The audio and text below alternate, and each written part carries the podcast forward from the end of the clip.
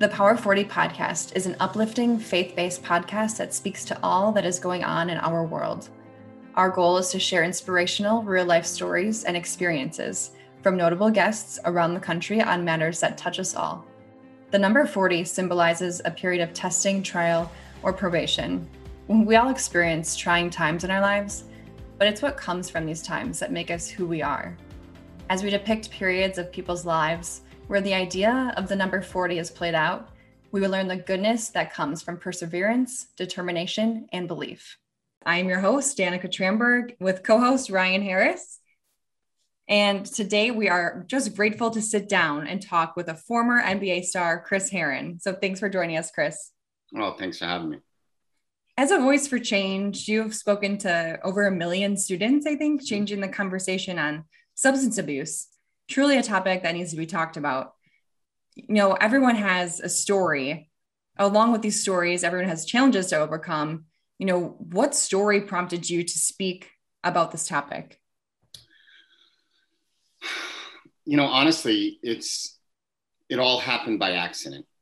Like I, I can honestly say that my speaking career, which I never ever thought of, um, I never never intended on being a making a career out of being a public speaker, and uh, I've been doing it for a decade. I've been doing it for ten years. Um, but there was just this there was this teacher there was a woman um, who read an article in the newspaper who saw that i had lost my license um, due to multiple overdoses and but i was on this journey to recovery and she was a health teacher and she called me and she said you know i teach at a neighboring school to the town that you live in i think you'd be great for my students. So she said i can pick you up i can buy you dunkin donuts and uh and we'll go speak to my class and you're going to do it eight times. So i said cool.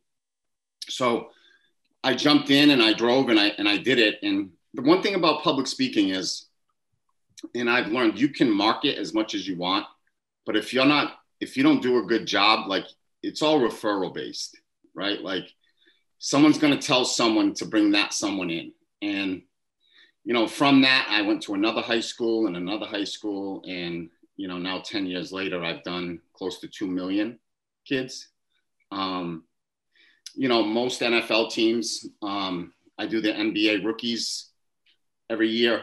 Um, you know, a lot of Major League Baseball, a lot of NHL. So, but my sweet spot is with is with is with uh, educating the kids. Now, Chris, you talk about talking to those NFL teams, and when you came to speak to us at the Chiefs, I'll never forget what you said at the end of your story. An amazing story mm. uh, about about addiction and overcoming it. But what you said was, "You are enough."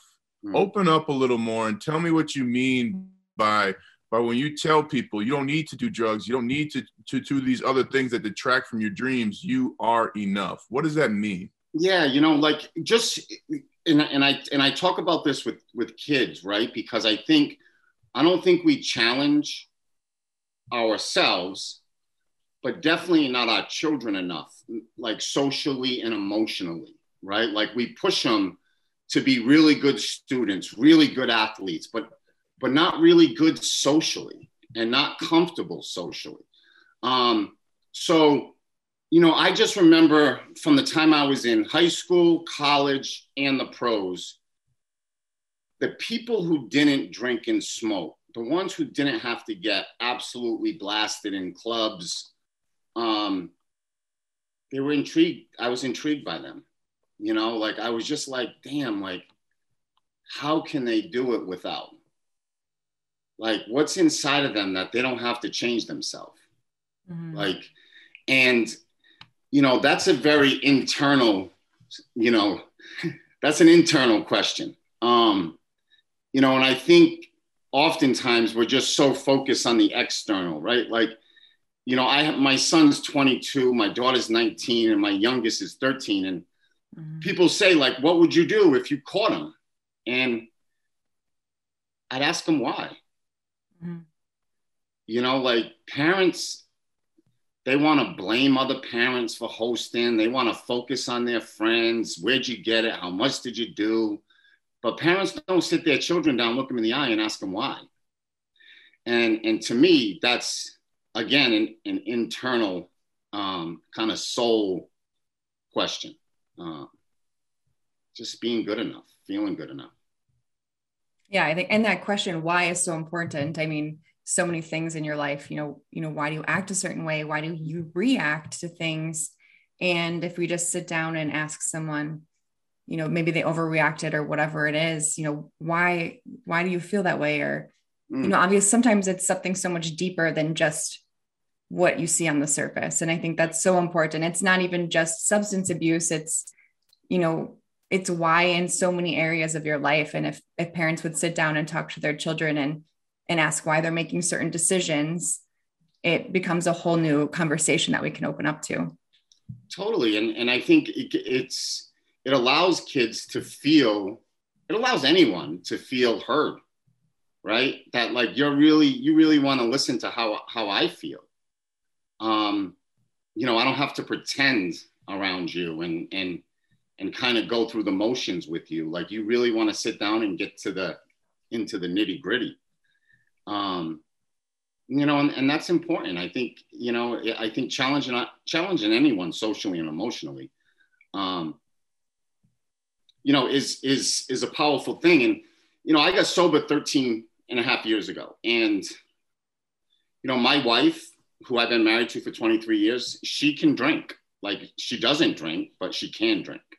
Um, but I love the fact that I can go to weddings with my wife and dance and just like be in the moment and have fun and don't have to be wasted for it. You know, like I can walk into a big room of people and feel comfortable in my own skin and proud of where I'm at. Um, you know, for someone like me who suffers from substance use, um, you know, that's a big deal. What was what was the first thing you did to be comfortable in those rooms after being mm-hmm you know, after leaving your addiction? Was it, you know, sometimes they say to a speaker, hey, imagine everybody's in the room naked or something, or yeah. somebody's smiling, right? Or, or don't make contact. But what was a tangible thing you did to be comfortable in a room full of people you don't know without having to use drugs? Yeah. So, so there's two, two kind of pathways, right? Like socially, I did a lot of work emotionally, right? Like it was a lot of soul seeking, dive in, um, trusting, kind of, you know, just that leap of faith, right? So I could walk into, you know, a wedding with my wife and just feel confident and not. Did trying... you say something to yourself to be? Did you say something to be confident? Like, what was that? Yeah, it was like, work. I am comfortable, or I am yeah. a friend, or I am no. kind. I mean, give me the tangibles there, brother. Yeah, no it wasn't i it, there was no like inner voice it was just it was it was the work i put in man like you know it's just it there's preparation to this you know just like you're comfortable on a sunday because what you did all week led you to get comfortable on a sunday there's there is a uh, there is a process to this to, to recovery to sobriety and you know i treat it very similar to, to my athletics, right? Like I have to show up, I have to put the work in, I have to sacrifice, I have to put things aside and put this this first. So, you know, it's that type of mentality that eventually putting the work in prepared me for those moments, right? But but but when I go in from a room of, of people I speak in front of, it's also I, I'm scared. Like I'm nervous like I've done this, you know, over a thousand times and I'm nervous, right? And and and I tell people all the time, when I stop being nervous, I'll quit because I'm not I'm not healthy. Yeah. I think it's so interesting, you know, these the groups of people you talk to too. Why why was it the the student age? Why was it the high school age for you? Because I mean, high school and middle school, right? Like they they're not afraid to cry Mm-hmm. You know, like they they're at an age where um, they're gonna feel it. You know, they're gonna feel it. And when I speak to professional teams, oftentimes it's like, hey, can you help my brother? Can you help my sister? Can you help my mom? Right? Um, and some of the pros reach out after they retire, like, yo, I listened to you speak. Can I get some help? Um, but it's just kids, right? Like you have a real chance, like to change their trajectory. You know, like you you're putting you're putting situations, opportunities out there for them to pivot. Um, and when you, you know, like when I speak to kids, I'll say, like, I want you to think of your little brother and sister. Like, dive deep into your little brother and sister. Think of their face, think of who they are, and think now of them doing what you're doing on Friday nights and see if it feels right. Mm. Mm. That's tough right there. Mm-hmm. You know, Chris, Chris, you also, you know, in your amazing story of overcoming addiction and spreading the word, and, and I think you're just so courageous for being able to speak about this, right? Especially for the last 10 or so years before mm. things like the opioid pandemic came out. But you also know what it takes to be the best. Mm. What does it take to be great? You were one of the greatest basketball players of your time. What does it take to be great for all those looking to achieve? I mean, you got to be willing to sacrifice, right? You got to be willing to do things that make you uncomfortable. You got to be willing to lose. You got to mm. be willing, you know, like you you really have to be willing to lose because, you know, I just I just went on a. Uh, so I traveled all week, right? And I got a 13 year old son, and he plays on the Nike circuit. Um, and I'm at Made Hoops, it's called, um, down in Hampton, Virginia and you know my son he got he got his ass kicked you know excuse my language um but he's got you know like i said to him like that's part of it man like now you know what to do when you go home mm-hmm. you know like wow. you know you know what to do what you have to do to prepare for the next session when you go back and that's up to you so i was willing to lose i was I, I, i'm not willing to lose i was willing to do the work after I lost. Mm. Um, and you know, I was willing to do things that most weren't that that most weren't willing to do. Um, you know, and, and that's the thing, even with speaking, right? Like as often as I do it, there's still game planning, there's still film to watch, there's still like understanding who's out in front of you and how you can get to them. Um, you know, there really, to me, there's no difference. How do so when you say like you're back in you're playing basketball, what was your how would you compare your preparation for that for preparation for speaking? Um, you know, I do my background, right? Like mm. it's again, like so when you when you're when you're playing a sport in football, it's much more in depth, right? Like the amount of film and study work you have to do is much different than basketball.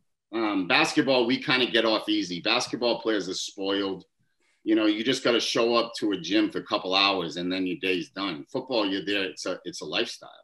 Mm-hmm. You know, mm-hmm. you're there all day. Um, but you know, when you understand the behaviors of your opponent, when you understand their strengths and their weaknesses, um, you know, you you're better prepared. Um, and you know, every community I go into, I just do the research. I do the work, I do the research. I, I, I, get kind of a feeling where they're at and what they're going through. If there's been any tragedies, if there's, you know, how many overdose deaths, um, you know, what's what's the median income, like all this stuff. I, I do I do a lot of that research before I go in. Uh, so I know when I'm I know when I'm kind of the demographic I'm going to be in front of them, when I'm going to walk into and what seems to resonate best with that particular group. Mm. Well, Chris, when you when you changed your life, you told us the story about being uh, in an airport and your and your family was waiting for you. In, that moment, what can you encourage people listening? Everybody wants to make a change one way or another, right? Speedo right. season's eight months out for me, right? I got to get in that Speedo, bro. But, but yeah. what what would you encourage somebody to say in that moment to create that change to themselves as you did, or maybe take us to where? What did you say to yourself in that moment that did turn it around for you? You know, I I had to I had to really dial in on my insecurities. My insecurities was driving me away from security. Wow.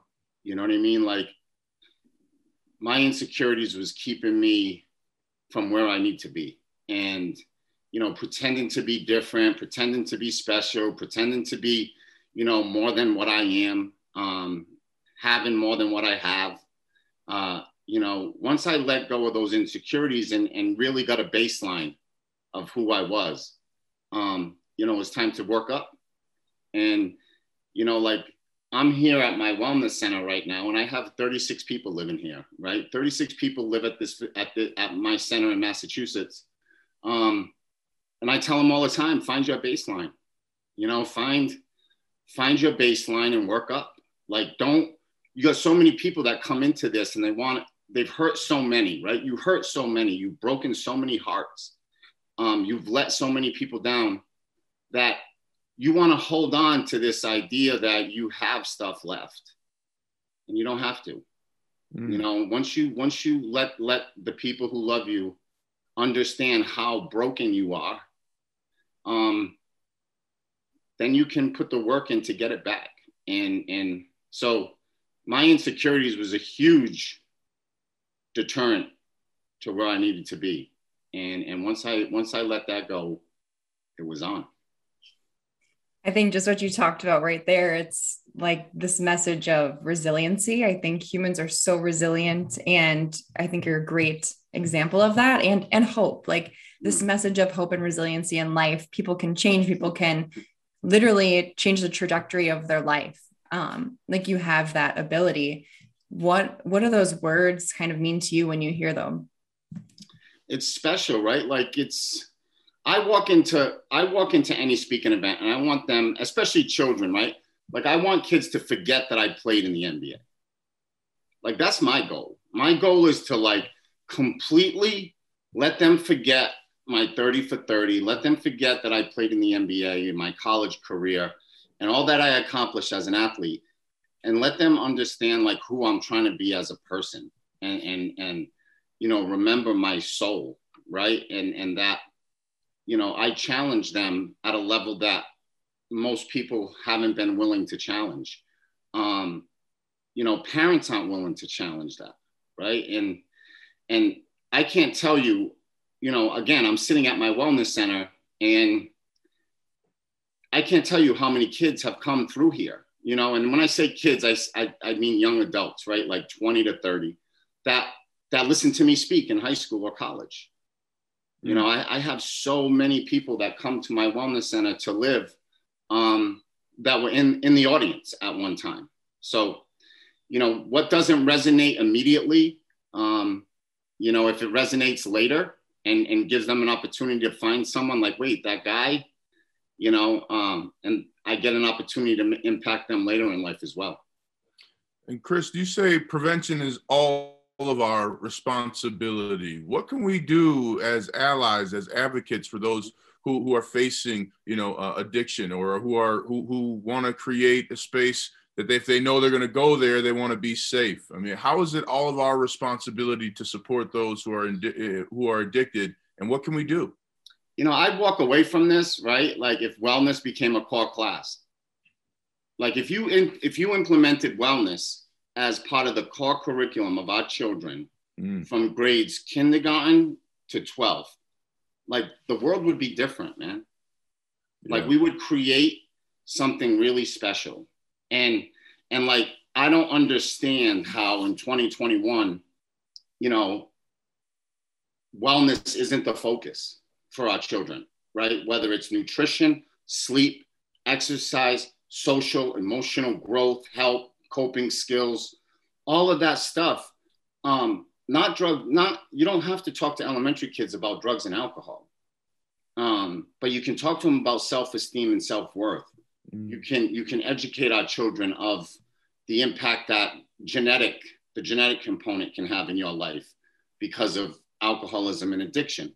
So you know, if we keep pushing the narrative that we want more for our children, hopefully, you know, the education piece where they show up to school and they know they got a classroom where they got to sit in and talk about wellness, you know, and and by the time you're in high school, like it's just another day, right? Like it's mm-hmm. it's okay to be sad today. It's okay to feel bad today. It's so like Simone Biles, right? What a boss move.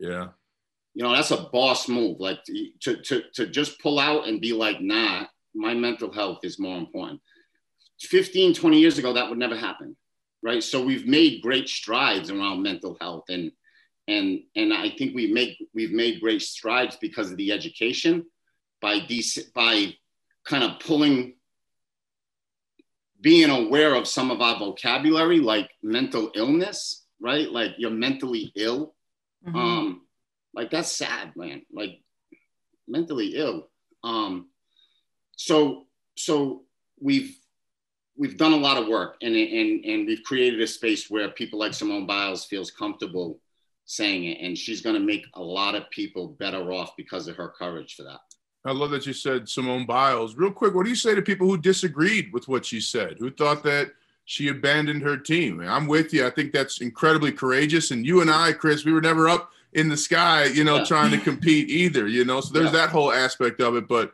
what do you say to people that said, you know, I think she she left her team. She didn't do what was best. What what do you say to them? I mean, Simone Biles, man, like to be who she is and what she's accomplished, she's a savage. Like she's just a straight savage. And Simone Biles doesn't bail out. Like she doesn't bail. You know what I mean? Like there's a reason why Simone Biles walked away. Like she wouldn't be Simone Biles if she was what people are saying, like mm. that that she abandoned her team. Um, nah, Simone Biles, she's like a you know, you know, it's interesting, right? Like I say basketball players are soft and, and they're spoiled and you know, gymnasts, gymnasts are probably the toughest like the work they do more work than football players you know what i mean like yeah. the effort that they have to put into that gym i don't think there's a sport that requires more more effort than a gymnast you know and and the length of time right they start mm-hmm. early and and and the the commitment you know most gymnasts are going to school at the gym you know never mind train they're training there they're going to school there and and they're going to sleep there you know so nah, Simone Biles isn't that. That's that's not her character. You know, I, I don't I don't think it. I don't think she'd be who she was if she had that character. Mm. Yeah, what what amazing talent too, truly. Mm. And as we close out today and just reflect on the power 40 in our lives, maybe the trials we're going through or, or have to overcome, we understand that in life, we will continue to experience the good and the bad that life throws our way. And 40 also seems to be significant in regards to time, like Jesus spending 40 days fasting in the wilderness, being tempted by the devil, the great flood lasting 40 days and 40 nights. If you had just 40 minutes, Chris, to impact the world, where would you start and what would you say? If I just had 40, 40, 40 minutes to impact the world, I would, I would, my audience would be children.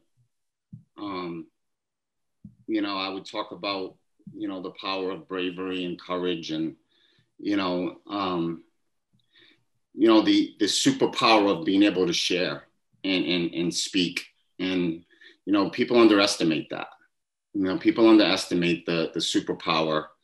Um, you know it's funny because i walk into schools right and after i'm done speaking the kids who raise their hand are the kids that teachers would have never picked. Mm. You know like they always think like oh the captain of the football team and you know the girl she's the head cheerleader. She she has the confidence to raise their hand.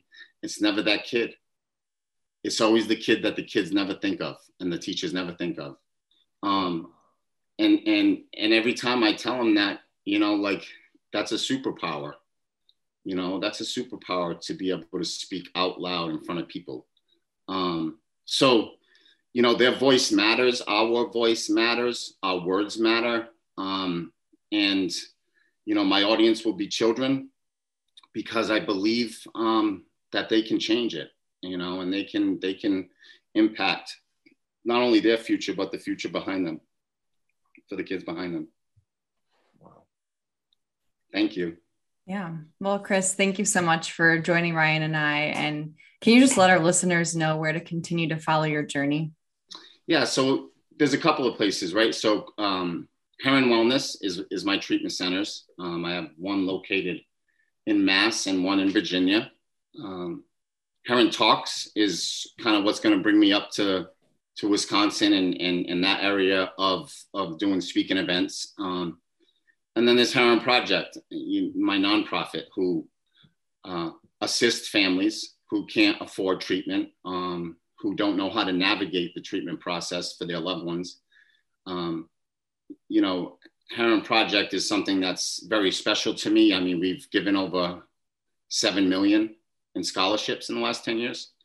Um, you know, we have 30 meetings a week online for family support groups that are that are um, facilitated by clinicians. Um, so, you know, Herren Project, Herren Talks, Herren Wellness, I'm easy to find. Love it. Well, thanks so much, Chris, again, and Ryan. And for more information just Thanks, on the Power 40 podcast, visit powerhumans.com. You can also stream the podcast on your preferred streaming service.